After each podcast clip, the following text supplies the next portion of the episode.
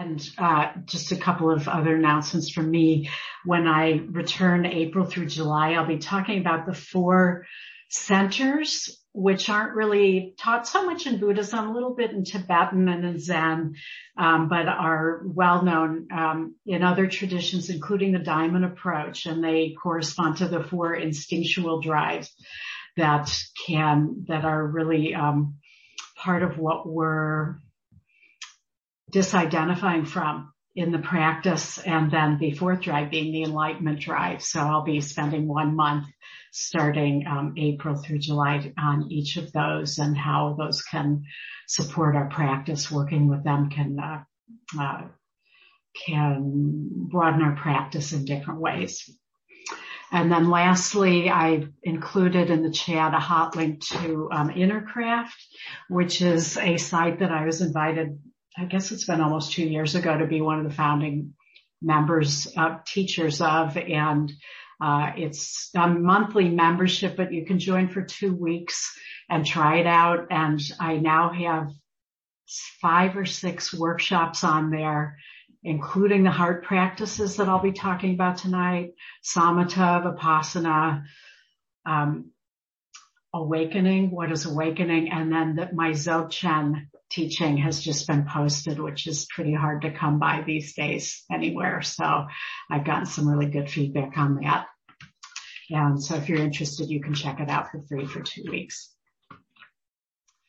Okay, so tonight um, I will be talking about, I've done five talks, I think, on the heart practices, the Brahmaviharas in particular in Buddhism. And tonight I'll be talking about uh, non-dual love.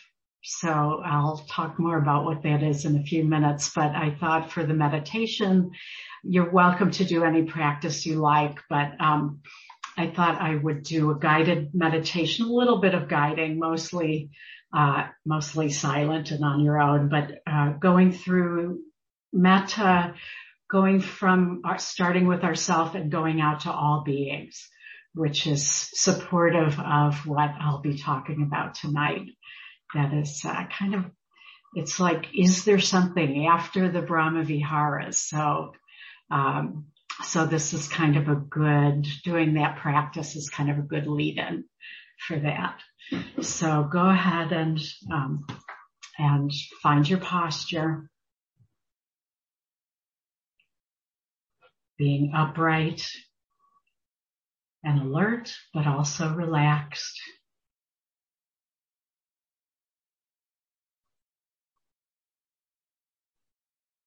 And letting yourself land here.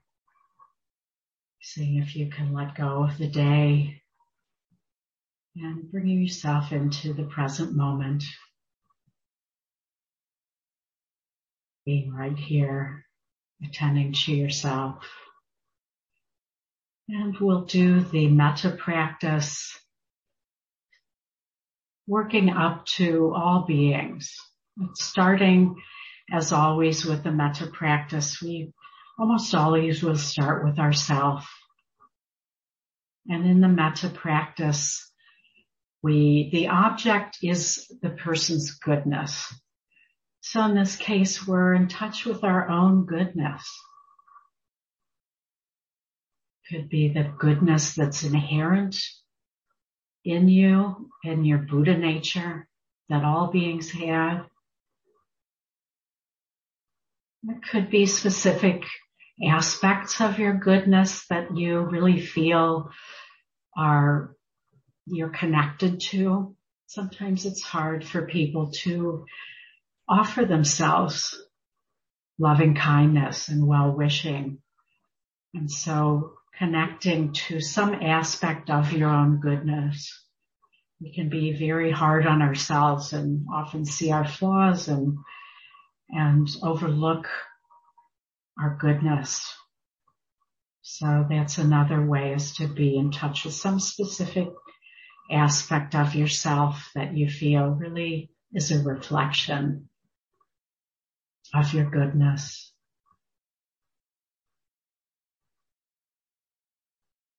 And in this practice, the main object is the person and their goodness. So you can picture yourself or feel yourself sitting here either way. Or if it's hard to do that, you could picture yourself as a child or even as an infant. Pretty easy to see the goodness in ourselves and others as a child or infant. And then as a support for the next layer of this onion of the metta practice, loving kindness, is a sense of well-wishing. So well-wishing for yourself doesn't have to be at the level of unconditional love, but it's just a simple kindness, a loving kindness towards ourselves. Like if it was for someone else, if you saw that person, you would think, gosh, I hope they're having a good day. That, that kind of well-wishing. And we can use phrases and the phrases are a support. They aren't the object. So if they're supportive, the phrases that I use are, may I be safe. May I be healthy. May I be happy. May I live with ease. May I be liberated. And you may have your own phrases and that's fine. You can modify those. You don't have to use them, but it supports that sense of well-wishing.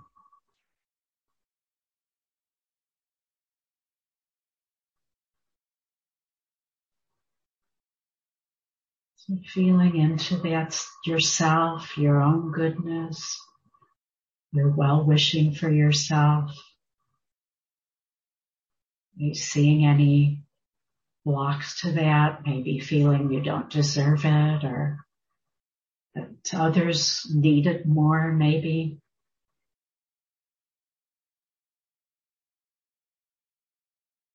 And just seeing if you can put those aside and find the well-wishing. And at some point you may actually feel the sense of loving kindness in your heart. And if not, that's fine. That's why this is a practice.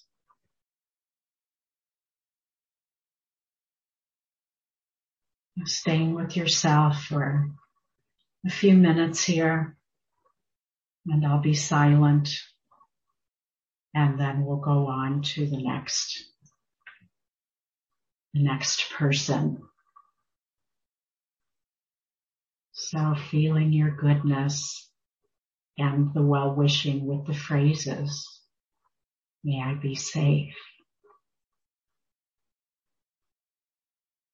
May I be healthy.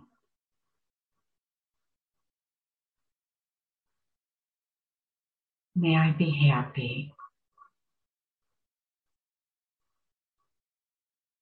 May I live with ease.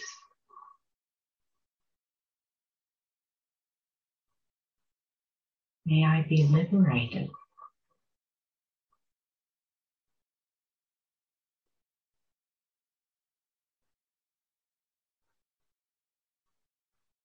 And these things may not be happening right now, but what we're in touch with is the wishes for ourselves, that sense of care for our own well-being.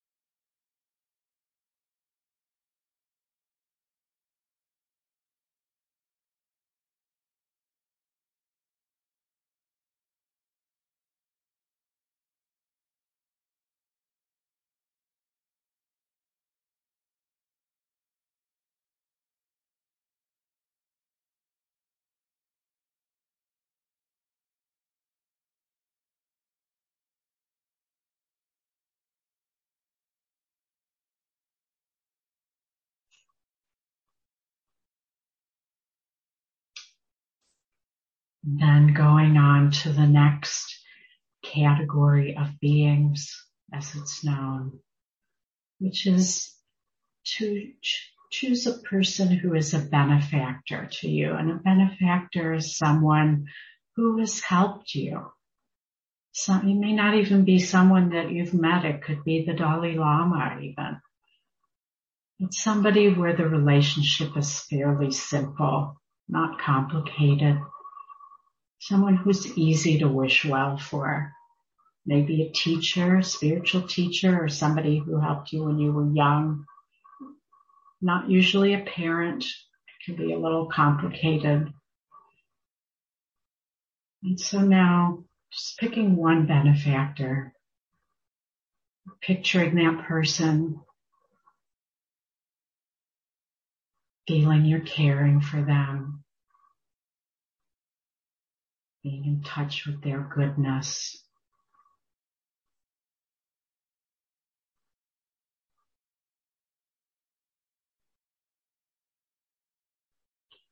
And when we're in touch with someone's good, goodness, it doesn't mean they're perfect or may not have flaws. That's fine if they do. It's what we're seeing in this, what we're focusing on is the goodness. And then feeling our well-wishing for our benefactor, our loving kindness of them, our caring. May you be safe. May you be healthy. May you be happy. May you live with ease. May you be liberated.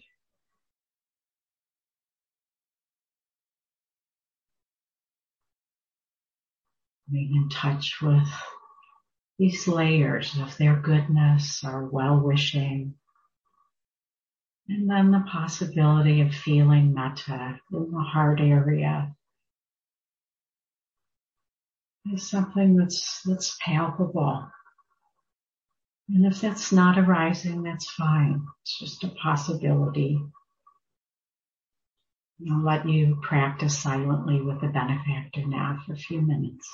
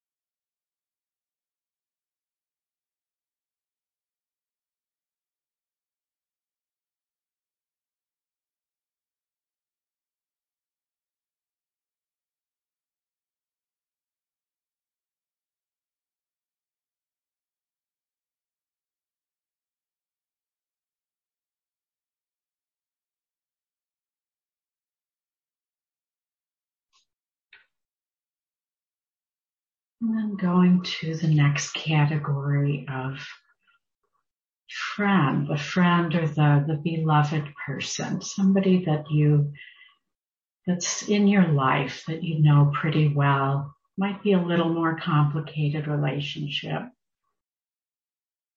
Usually we work up to parents and others, but that's okay too somebody that you really care about and know well. And even with people like this, sometimes we can find blocks and that's okay. That's part of the purification of the heart is offering, feeling the well-wishing and seeing whether, where that flows and where there may be, there may be blockages and both of those are fine, not to judge ourselves if that happens. It's a practice. And picturing that person or caring for them.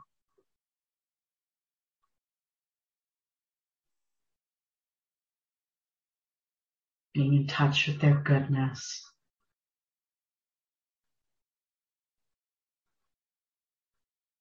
And then feeling our well-wishing. May you be safe. May you be healthy. May you be happy. May you live with ease.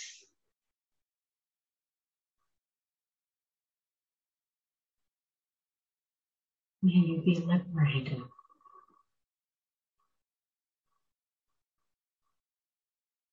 Practicing with the beloved person for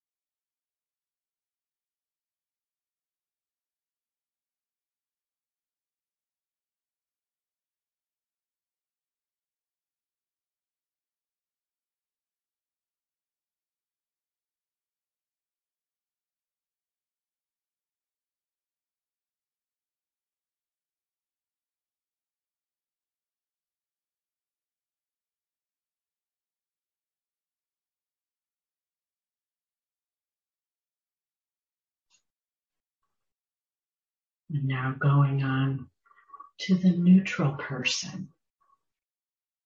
You go from the easiest and it starts getting, might be hard, might not be too hard for you, but this would be your person who delivers your mail or somebody who checks you out in line at the grocery store or, an acquaintance that you really don't know or maybe a coworker that you pass in the hall but don't know very well. Someone like that. And so we may not know a whole lot about them, but we can still be in touch with their goodness. Could be more general, knowing their Buddha nature, or could be something specific about them that you can be in touch with, that you've experienced. Picturing them in front of you.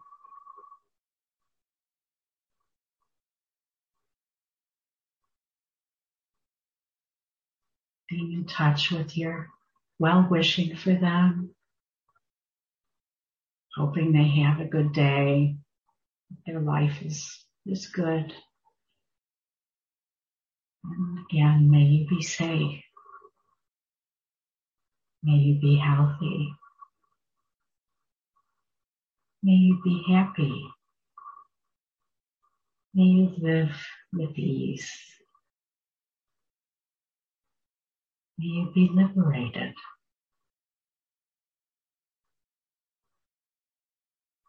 And spending a few minutes with the neutral person.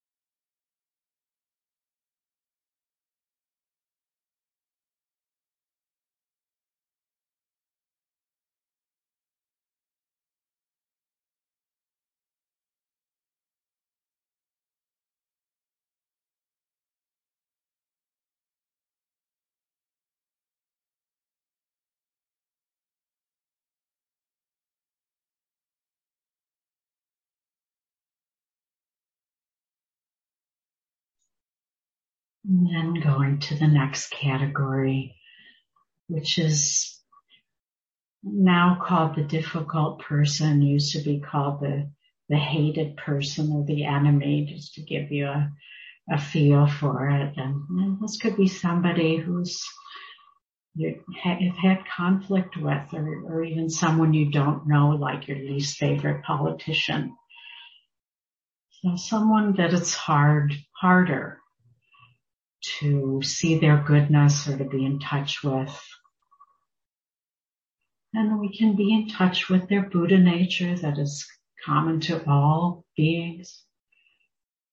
And also, or, or something specific, even, even our least favorite politician may be very determined or have other qualities that we can see have some reflection of goodness in them. Doesn't mean that we agree with everything that they've done or, or even like them, but we can still be in touch with their goodness. So picturing that person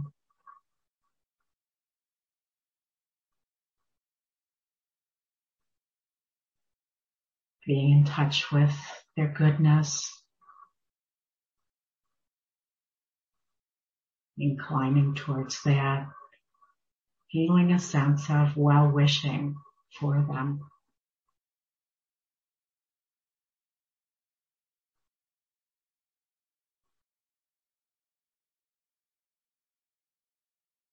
May you be safe. May you be healthy. May you be happy. May you live with ease.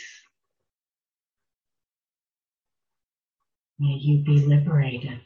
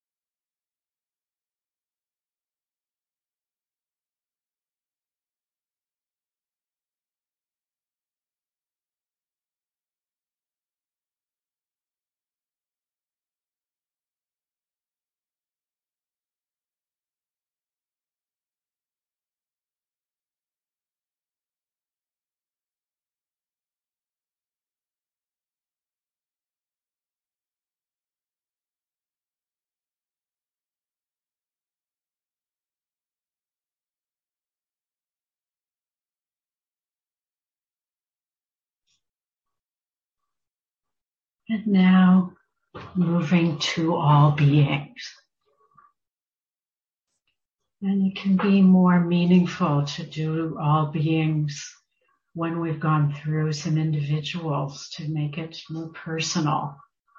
Sometimes if we jump to all beings, it can be very general and not really work those blockages so much. So now we start extending our sense of the goodness of all beings, the underlying nature, and our sense of well-wishing. And this could be beings that you know, could go from one being to another, include animals, of all kinds, pets, wild animals, beings that you don't know, beings around the planet, beings who may be suffering, beings who may be happy.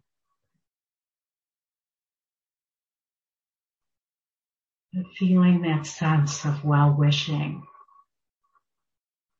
as we touch upon different beings.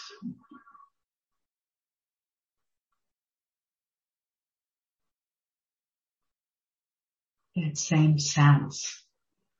May you be safe. May you be healthy. May you be happy.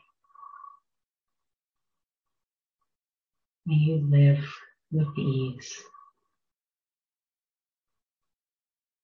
May you be liberated.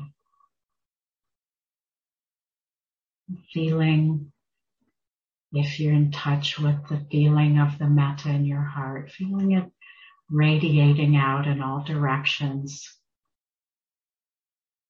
And if you're not in touch with it, that's fine. You can still have that sense of well-wishing that we're cultivating.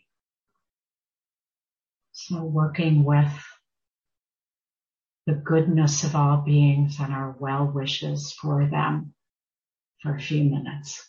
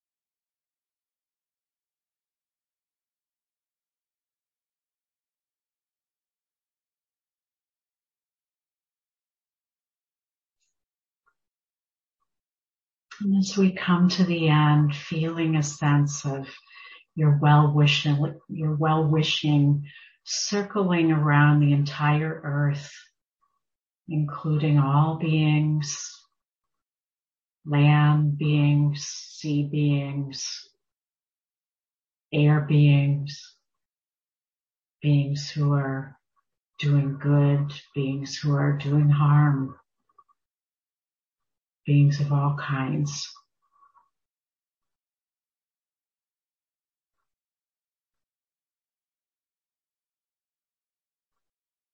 Until you feel that it's touching around the other side of the earth.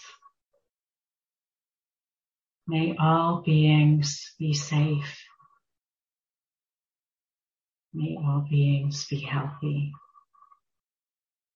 May all beings be happy. May all beings live with ease. May all beings be liberated.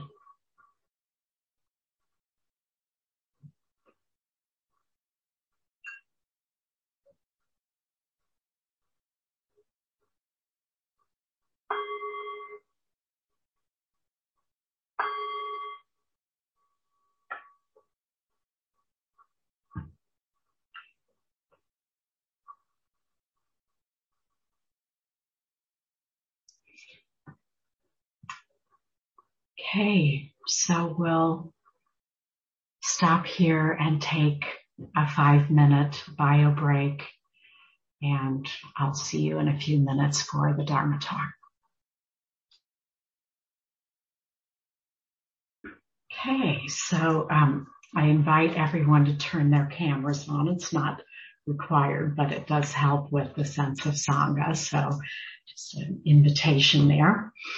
And tonight I'll be talking about, uh, I thought with Valentine's Day especially, it was appropriate to uh, talk about what may be beyond the Brahma Viharas um, or at least the way we normally understand the Brahmaviharas. So I've talked the last several months about the metta practice, loving kindness, which is what we just did.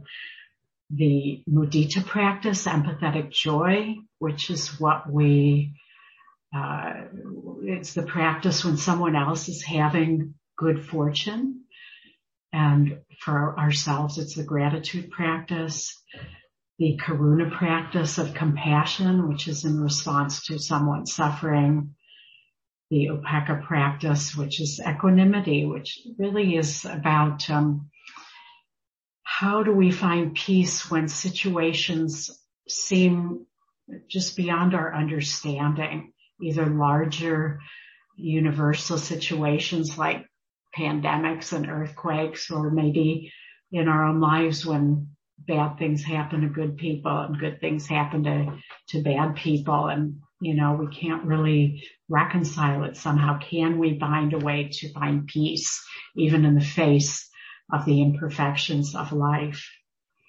And then also the forgiveness practice, which I consider the fifth Brahma Vihara and, um, is really about putting down our grievances, not so much for the other person, but for our own heart's well-being. And all of these practices purify the heart. So when we do the practices, they are a cultivation of our, of the heart's innate qualities that can arise in the face of life's circumstances. So, um, and, and they're natural capacities that we have within us that often get shut down because they're, um, they're tender. These are the tender aspects of the heart, but actually they are extremely strong when cultivated. So there's kind of this paradox with the heart practices where it feels when we're doing the, the work like we're becoming more vulnerable, but the, the reality is over time the heart becomes, can become so strong that we don't have to leave the present moment no matter what arises. So one of the things I've really come to see now that I've been teaching for 16 years is that you know, all, in my opinion, legitimate meditations are trying to help us be in the present moment using different objects and different methods of being in the present moment, whether that's noticing the breath or body or noticing our thoughts that are arising or phenomena. And with the heart practices, what I was going to say, let me go back, is that the, one of the main reasons why people can't be in the present moment is because the heart is hurting and we can't tolerate being with what's there because it's too painful in the heart. And that's when we have to shut down and turn away. And whether that's something in our personal life or whether that's something on more of a, a global human scale, a lot of times we leave the present moment because the heart can't take it basically. And the heart practices really cultivate our capacity to stay in the present no matter what. So when we're facing our own really difficult health issue or some kind of relationship breakup or um, some other really painful situation that our heart is just aching, the tendency is to shut down. Or whether it's a friend or loved one comes to us and there's, there's so much pain there that we can't tolerate it. We can't really be with it and we have to go to our head and go into problem solving because we can't actually just be with the sorrow that is there or with the, the fact that of the first noble truth that the human experience is inevitably going to have things that are unsatisfactory and painful and as long as we're identified with the, the me, we're going to suffer. But that second arrow is optional. And that's really where Buddhism comes in is can we reduce the option, the suffering that's in addition to the pain? So a lot of times we can't be in the present moment because we're, what's in the present moment is something painful. Or it could be something at a global scale like oppression that we can't stand reading the paper and reading about one more unjust killing. Well, are there any just killings? But you know what I'm saying. You know, there's a lot we read in the news that's really hard to be with. And sometimes we just have to shut down because we can't be with it. It's too much. It's overwhelming. And so this is what these practices are cultivating is the capacity to have the heart respond in a way that it doesn't have to shut down because it's overwhelmed. And that's why these are practices. You know, we aren't expecting to get to that end point immediately, but we find with practice, there are more and more places that we can stay present because our heart actually by becoming less defended with personality material that causes us to shut down. It feels more vulnerable at first, but ultimately the heart can become so strong that we, that it can be open all the time. I mean, that's a pretty advanced state, but that's the potential. So all of these practices help us cultivate that in different ways and with different kinds of beings. And um, and so they're really robust and quite um, difficult practices in a lot of ways. I mean, sometimes they're seen as being like fluff, but they're not. They are very robust. And if people, if someone really does these practices the way they're intended and designed, they are um, really profound and worthy of our attention. So the Buddha talked about the benefits of the Brahma Viharas. I haven't shared these before, but um, here are a few of them. You sleep easily. You awake easily. You have pleasant dreams. People will love you. Um, celestial be- beings and animals will love you. Uh, devas will protect you. External dangers like poisons and weapons will not harm you. Your face will be radiant. Your mind will be happy and serene. You will die unconfused and you will be reborn in happy realms. So how do those sound? I hadn't read this list in a while. When I read it, I thought, oh, that's pretty nice. Those sound pretty good. So you know, there are a lot of benefits and whether we believe on all those, really the point is that they're, you know, these are practices that purify our consciousness in, in ways that, um, we can actually feel when we're doing them that like when we go out into the world, um, there's not so much of the three defilements. You know, we don't have to go unconscious because something's too hard to be with we don't have to get angry because somebody maybe has a view that's different than ours and, and instead of just feeling that that's painful and giving ourselves some loving kindness, we go into anger or hatred towards that person or judgment or um, desire. What the only way I can really be happy is through desire that I can't find a sense of goodness and love and contentment within myself. So I have to get it. I have to get it from outside. So these practices really um, allow us to not rely so much on our personality patterns that are summarized in the three defilements and to know our own nature more and more as well as the nature of others this underlying sense of goodness. So what I want to talk about now then, is there more than that? And in Buddhism, that's kind of, you know, there's more, but that's sort of the overview of the Brahma Viharas and, and how they're beneficial. And they're also seen very, very often as antidotes to other, like if you're doing, um, say, vipassana and you encounter some very difficult historical material that's painful, you could bring in some compassion for yourself or some loving kindness. So they're often seen as antidotes to difficult states and they're very effective in being used that way also. But is there more than that?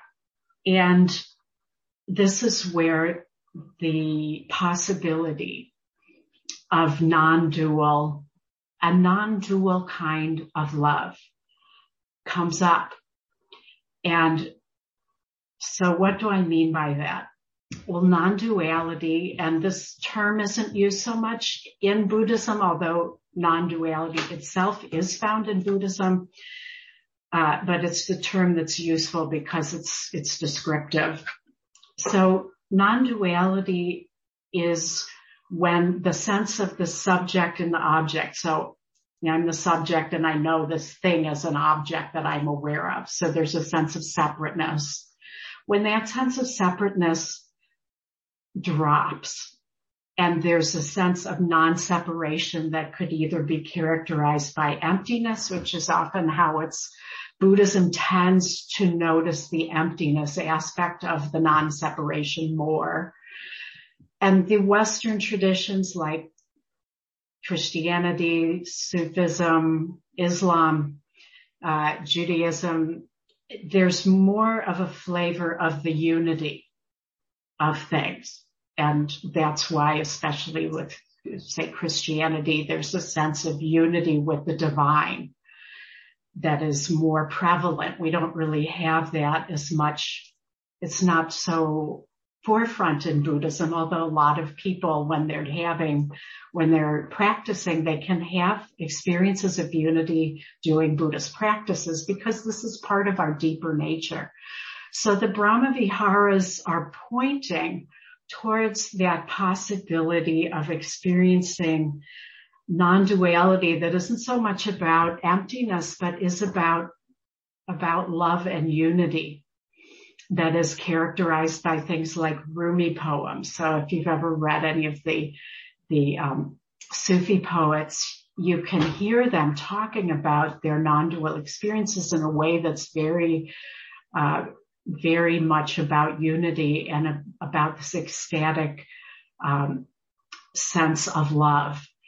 And in Buddhism, we have four dimensions of non-duality that are found that are uh, called the formless realm. So they there is uh, this is part of Buddhism, but in other traditions they also have what's can be called uh, non-dual love or divine love or boundless love, a sense of like when you hear the Christian mystics talking about um, about union with the divine, this is what they're pointing to.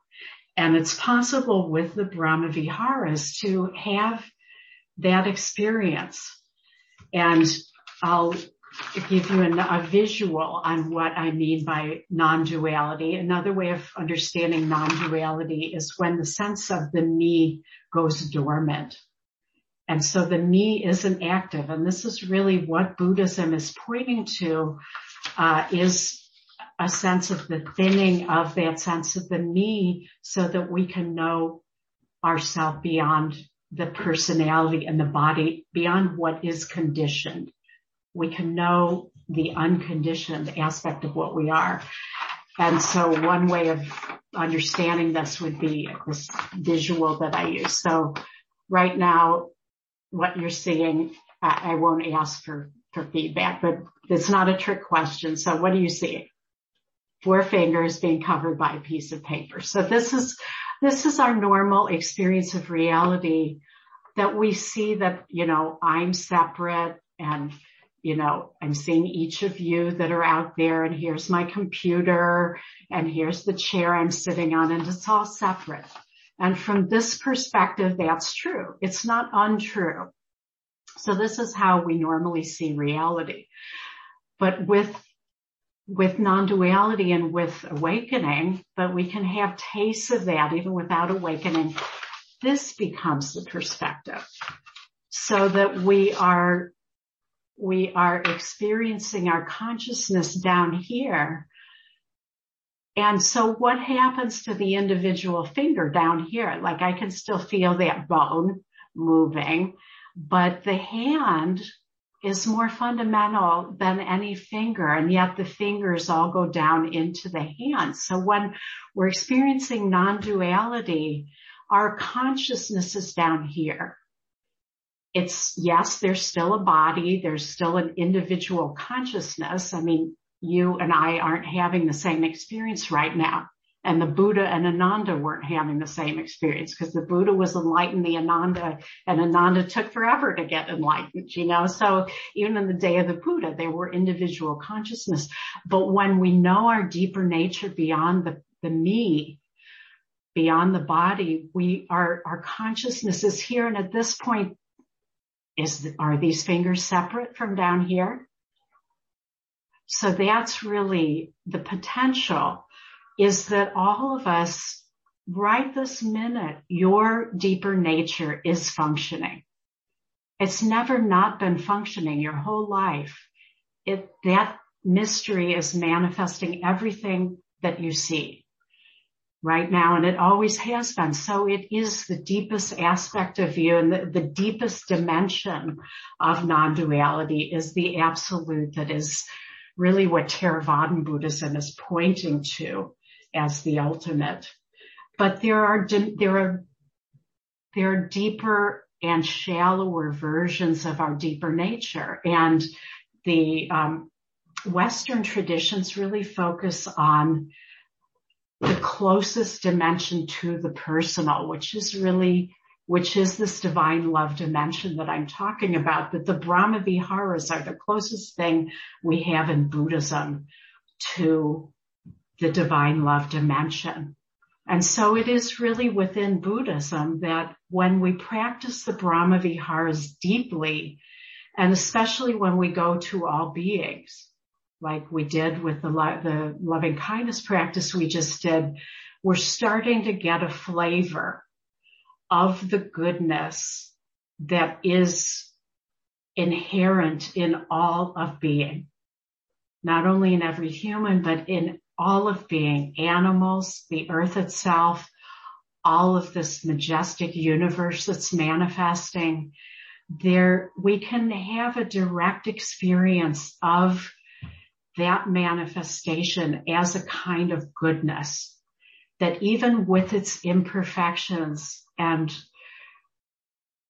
the first noble truth that is inherently a part of the human experience for every human, including the Buddha, there can still be a sense of the goodness under that that isn't just about me and you as an individual, but is about here, is about this sense of everything being permeated by that goodness that has a sense of love inherent in it. And so that is what is being pointed to as a potential of the Brahmaviharas when we go beyond the personal level to the impersonal. So when we're experiencing, say, like the Brahmaviharas here, we're, we're seeing ourself and another being, the benefactor, the neutral person, the difficult person, all as separate beings. And that is fine. That is how the practice is designed but there's also the potential for us to have tastes of that sense of goodness and love that is impersonal, that isn't about love for one person or another. It doesn't exclude individuals, but the sense of it is that it is inherent to everything and that every human has the exact same nature in that way that I do. That it isn't different. This is the part that is universal to all humans, which is true of all the boundless dimensions that they are, they are um, identical among every human. And this is, you know, this is why someone like in, in Theravadan Buddhism, one of my favorite stories is the story of Angulimala, who the Buddha was someone the Buddha encountered. Maybe some of you or all of you have heard this story, but Angulimala was a serial killer. They didn't say that in the text, but basically eh, the name Angulimala means thumb mala. The guy was wearing the thumbs of his victims around his neck. He's wearing thumbs. And the Buddha, so, you know, he'd killed all these people and was wearing their thumbs around his neck as jewelry. And that's pretty bad, you know, and the Buddha encountered him on the, on the road and, you know, maybe Angulimala was, had bad intentions for the Buddha, but ultimately he joined the Buddha as a student and he became liberated. So, you know, this is the potential of somebody like Angulimala could have Buddha nature. There isn't a human out there right now, even the worst human on the planet who doesn't have Buddha nature and who doesn't have that potential. Not that we don't take action to stop injustices and wrongs that are happening and to improve the world, but at this level of perception, when our consciousness is here, we can perceive the goodness even in the face of things that are really imperfect. And that is an extremely um, liberating experience, even if it only happens for a few seconds to feel that everything is an emanation of love and that it has inherent goodness that isn't about what it does, that's inherent, that's part of its, of its nature. That's part of the nature of everything that we aren't separate from. And so this is impersonal love, the impersonal love of our deeper nature that is universal among all beings and all of manifestation and that we can, the Brahma Viharas are inclining us towards that. So it's not really explicit in Buddhism that um, this potential is there because Buddhism doesn't really focus so much on that dimension, that boundless dimension. Buddhism focuses on the other, the other boundless dimensions of which there are four others. Um, that I won't get into, but I do have talks on that. There's one on my website and then there's one on inner craft on what I call the dimensions of non-duality that are different ways of experiencing either unity and or emptiness and that sense of the me going dormant where we, you know, these are the mystical experiences that are pointed to that often we feel are, are, out of reach or unattainable, but really all that's happening when that happens, it could be just a second. But what's happening is our consciousness is going beyond the me and going into our deeper nature that is, that is manifesting right now as you're sitting here. That nature has always been underneath the me in your awareness. So anybody, even a non-meditator, any human can have a non-dual experience at any time because what's happening is they're in touch with their own nature. So, and you know, maybe some or all of you have had tastes of that that are really profound and have um, inspired you on the path. And um, so I'm I'm talking about this now as a, a, some context for that. Like, what was that? I have people come to me all the time saying, you know, I had this experience and it was so profound and I, I don't know what it does or even why it happened, but what, what was it? You know, and they'll tell me and it was them going, their awareness dropping into their deeper nature for a second. And there are practices that cultivate that um, directly, but any of the, any of the, you know, people can have experiences of this in Vipassana, in Samatha, in Dzogchen. it's possible in any practice to have a non-dual experience. But it's most directly pointed to in self, the self-transcending category of practice. But with the Brahma Viharas, it's more likely that we would have the potential to experience this, um, this non-dual love dimension, boundless love or divine love that feels like, um, like in the Christian tradition, they would talk about unity with God. Or in the Sufi tradition and in, in the theistic traditions, that's how they frame it is that it's a sense of unity with the divine. And so because it is the dimension that's closest to the human realm, it feels more personal than the other dimensions. The others get more and more and more impersonal, but it's a sense of love. Like I actually was talking to someone today who had an experience of this with another person and said that they thought it was, it was love, that they were in love with the person because we don't have a sense necessarily of love that can be impersonal as at the, at the human level, all we know and all we've been conditioned to know is love for another person. So sometimes when people experience divine love, they don't know what to do with it and it gets projected onto a person. And actually what they're experiencing is more universal than that. And it can be something that we can experience alone by ourselves or even in relation to strangers. So it's, it goes beyond the sense of loving a person because we love that person.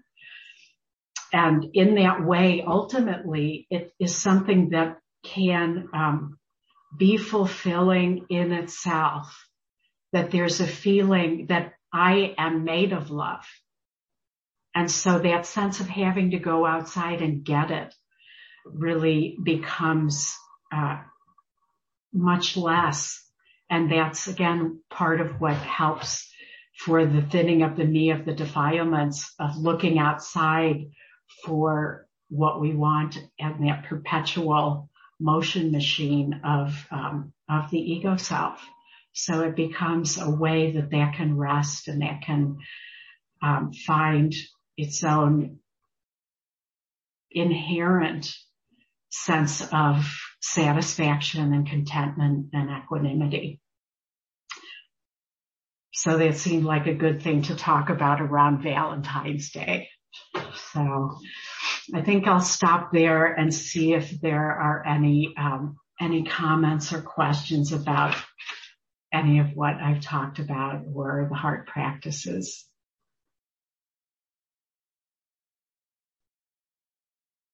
Oh, Katie.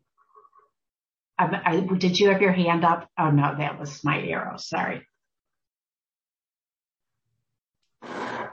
So hi. Oh, hi. um, so um, I've been having kind of an ethical dilemma, and um, I have mice in my house, and um,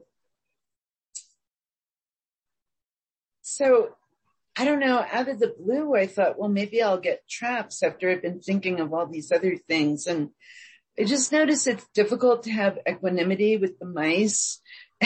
and it's, um, yeah. Yeah. So it's just been, um, like when I'm out in nature and going for walks and I'm by the pond and I see the pretty herons and the osprey, you know, and it's all very nice. This is like a piece of nature that's come into my house. and, um, yeah, I feel, I feel difficult about it. Yeah. Yeah. Yeah. And, and you might have to do something about it too. Right. Right. Right. Yeah, so it just feels weird. So they don't yeah. like government oil. I'm going to yeah. try that. It is. It's, you know, it, it's one of those areas that, um, that people struggle with. And I love that you are that you are um, having a dilemma about it because it really is. A, it shows your intent, your intent to not harm. You know, your wish to not harm, and yet you want your house to be. You know, you don't want to have rodents in your house because of health issues and other things. I'm kind of making that up, but well, that's um, true. Yeah, the right. health the health issue is sort of um yeah, people get sick from mice where I live, you know. Right. Right. So there's a practical consideration there too that, you know, and this is part of, uh, part of the dilemma of being in the physical form is that just to survive, we have to kill. I mean, even yeah. if we're only eating plants, we still have to kill plants and eat them. So, uh, you know, it's part of the dilemma of physical existence is that we can't really live without killing microbes that we're walking on and other things. Um, so how do we, what do we do with that? Yeah. So what have you, how have you worked with it so far? Well, I've remembered that I met this, um, one person and, um, we're friends now but it was a little harder for me at first because she had just gotten this house and she was talking about trying to get rid of the mice and she used a no kill trap, but was horrible. They just came back. So she ended up having to terminate the mice. And I just remember being so judgmental about that. So it's just kind of, um, it's sort of a, a fun, like karma circle of, of thought and intent and and right. like that idea that something else, like someone else is outside of me somehow dealing with their mouse issue. It becomes my mouse issue. right. Yeah, it's, it is a little different when it's someone else. When you got mice leaving droppings on your kitchen counter, it becomes really. How did you know? Yeah, no, I've, I've, I haven't had that problem myself, but I do know people who have, and it, you know, if you live in the country, especially, you're gone for a week or two, then they get in, they can really wreck the place and cause a lot of, you know, expensive damage and other things. Yeah, so you're also touching on the precepts a little bit of, you know, the first precept of not, not killing, you know, not harming.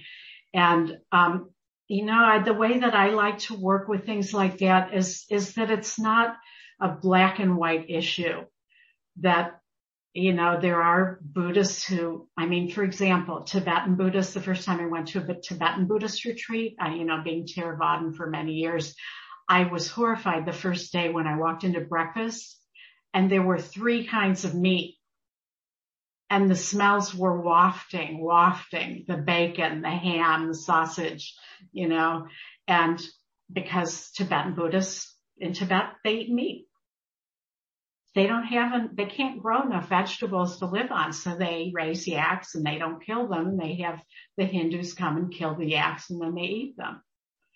So even within Buddhism, you don't have agreement universally about what, what is right and what is wrong. So to me, the precepts are something that are personal like the Dalai Lama. I heard recently somebody told me the story that the Dalai Lama was asked at an event if someone, if your loved one was next to you and some, a murderer was coming at you with a gun to kill that person and you had a gun in your hand, would you shoot them?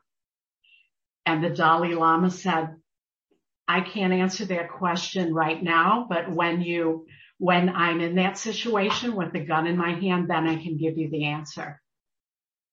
So even the Dalai Lama couldn't, wasn't willing to be black and white about it because that's a dilemma. You know, the dilemma, do you kill to save a loved one or do you let that person kill your loved one even though you could have saved them? Either of those is tragic, you know. So this is where I would really encourage you, you know, thinking, including the precepts in this into what feels right to you. Is you, do you want to try things that would do less harm, like a relocation trap where the mouse would get in there. I have used those. I did actually have a place many years ago where I had a mouse and I thought it was so adorable and I thought it could be a pet running around there. And eventually it got into my food and I realized I can't actually have a wild mouse living in my place. And so I got one of those little relocation traps and I did move it away and it didn't come back. So they, you know, they can work. It depends how many you have and other things. But, you know, you could try those things, but ultimately you may find that you, that's not enough for you. And so I would encourage you to really be, to feel into what is right for you and what the situation calls for and what you can, um, what you can live with. So I guess it's if I can feel equanimity for instance, you know, at this point it kind of, I hear everything you're saying, but I think I just would like to, um, find a way to make it feel okay. Yeah. Right. Well, there's a way to I think still be in touch with the goodness of those beings. You know, one can relocate a mouse without hating a mouse. you know, you can make them go live outside without, without hating them. Um, and again, I've known people who were farmers and, and you look at the native peoples over the years who would hunt deer and other things and they would they would be with those animals and thank the animal for its life that was allowing that human to live. And it was done very respectfully, even though they were killing. You know, so that's to me the whole idea of bringing consciousness to what you're doing is really what is um, being pointed to with Buddhism. And I, I don't know what the right answer is for you. So, you know, I wouldn't want to say this is the right answer. It's really for your own, your own practice and unfoldment. You know, you could try and ask them to go away. You know, I, I mean, I don't know, but really it's, it's to take it as a practice of what feels right for you. And you may not you may not have equanimity with the fact that they're there, but when you make a decision about what you're going to do, that would be the point to really have equanimity with whatever outcome you're going to do, whether you're going to live with having mice in your home and just live with the results of that, or whether you're going to live with doing something that might end up killing another being. You know, um, that there comes a point when something has happened. I mean, we all do harm in this life. I, again, you know, I was working with somebody recently who was looking at something historical and having remorse and it can't be undone. But it's not really helping us. This is where like the forgiveness practice comes in. If we have to do something like the native people who would kill a deer and then eat it, but they would, they would, they would incline to the reality of the situation that they needed to eat. And this is what was available for them to eat. And so they could find a way to be at peace with that. So that's really the equanimity practice is about realizing the truth of things and living with our own imperfections and the imperfections of the human experience and being able to find peace within that, no matter what your choice is. How does that land with you? It lands nicely. Thank you. Yeah, well, like sometimes, you know, we, someone might have to break off a relationship with someone, you know, that sometimes, especially on the spiritual path, we get to a point where maybe we don't want to be friends with somebody we were friends with for years and, and because of how our lives have gone, things go in different directions and Um, there can be a lot of grief and sadness, but still know it's the right thing to do. And that's part of can I find peace with having to do something that I know might hurt someone, but still feels like a truth. And that's really what the equanimity practice helps us with is how to reconcile the imperfections of the human experience. Great. Thank you. Yeah, you're welcome. Rihanna. Hi, Tina. Thank you Hi. for the talk. Sure. Um, I'm wondering if you can speak a little bit to whether or not, if you're pointing toward union and um, boundless love in that sort of area, is there a natural transition that happens through that toward emptiness? or is is there sort of a what you're pointing at is where you're going to get to? Does that mm-hmm. make sense?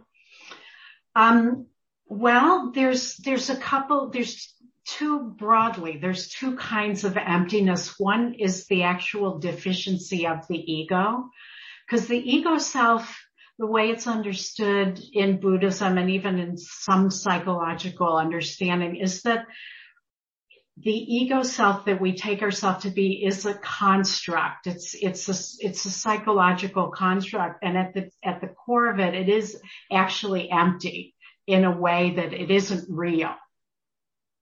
So there is an, an emptiness in that that is actually deficient and that feels deficient. So if we're in touch with that, it can feel deficient in a way that's unpleasant because it is, there's a truth that it isn't what we actually are it's a construct made of con- con- concepts basically in our in our mind and in the psyche. So that kind of emptiness is something we work through when we're working through the personality material and the, what we take in ourselves to be all the self images all our defense mechanisms all of our beliefs identities all of these things that really aren't what we are. They're our psychological identity, but they aren't what we really are. So they are empty in a certain way. And that's what the no self experience is based on. But there's a sense of deficiency in that because really the ego self is deficient. It's not real. So that kind of emptiness we do move through at times when we're working with personality material. Then the other kind of emptiness is the emptiness that is liberating.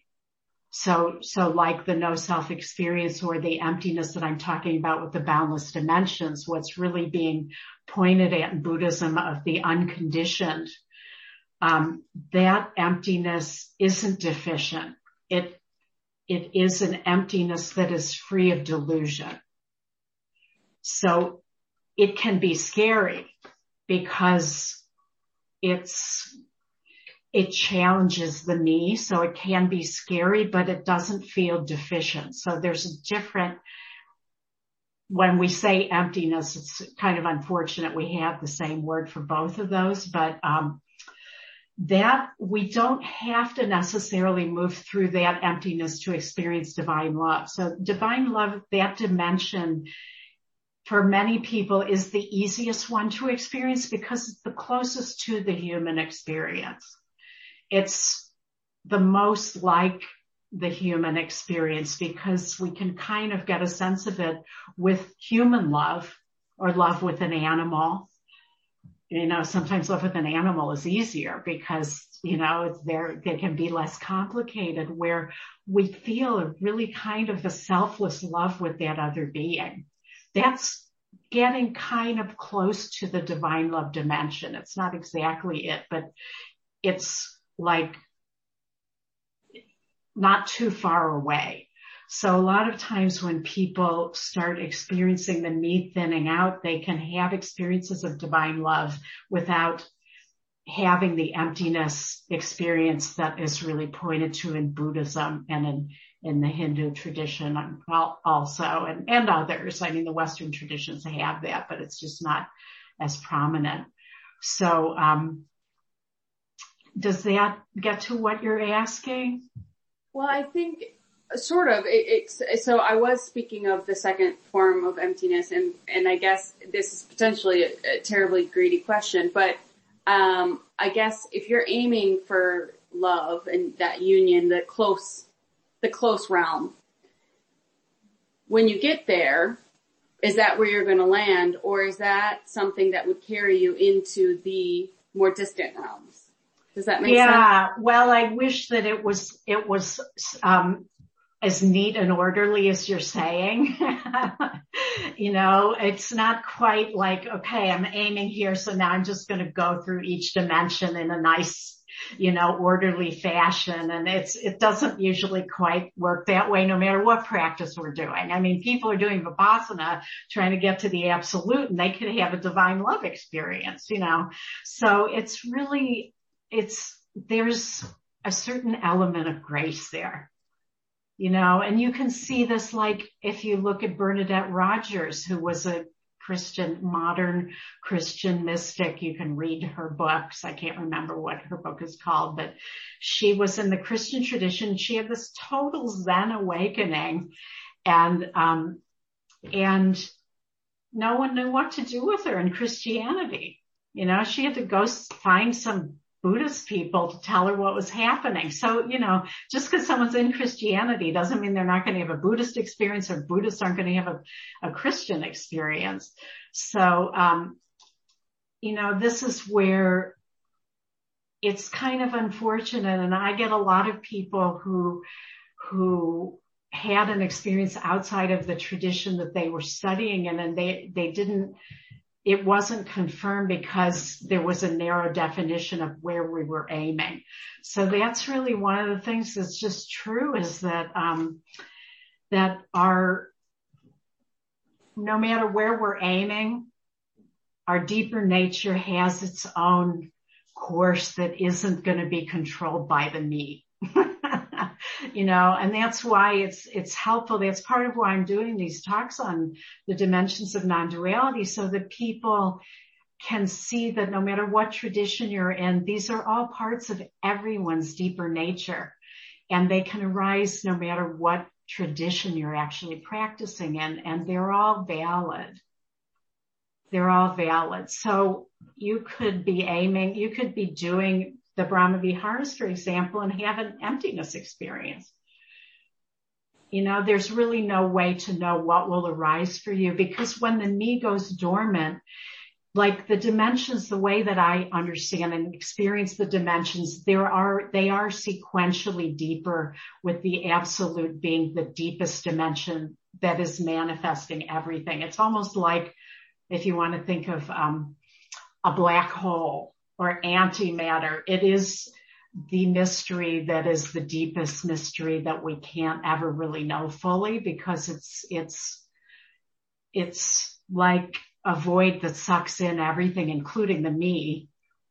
Um, but then the other dimensions come out of it. So like in Tibetan Buddhism, they focus on the next dimension up and the Hindus focus on the next dimension up and, and, um, but when the me drops, we don't really know which dimension will arise, you know, and, and it doesn't really matter that much when it's happening. It doesn't matter because if it happens to someone, it's profound. And that's really what the person notices is wow, something really important just happened, you know, and that is the most important thing. But what the downside is that sometimes if a person reports that, to someone who's only familiar with one kind or is very narrow in their tradition, they won't validate it for the person and then it can't land for that person. And it's a really missed, it's a missed opportunity to really let something profound that happened in your own consciousness to, to take root and flower. And so I would say be, be open. You know, if, if something, uh, that feels like really profound, like you felt boundless and there was the sense, there's the sense of okayness and the me being, being, um, be having some freedom from that to just take it in and it doesn't really matter in some ways what dimension it was, but it might not be what you expected. And that's okay because any tastes of our deeper nature are all extremely beneficial and, um, and inspiring on the path. Thank you. Sure. Well, that's a good ending place for tonight. And um, I wish you all uh, freedom of the heart, freedom of the heart and tastes of your own nature that are inspiring and liberating to you. Good night. And you're welcome to unmute and say good night to everybody if you'd like. Everyone. Thank Good you, night, Tina. everybody. Good night, everyone. Thank you so much. Next month, Mimi. Bye-bye. Take care. Thank you for listening. To learn how you can support the teachers and Dharma Seed, please visit dharmaseed.org slash donate.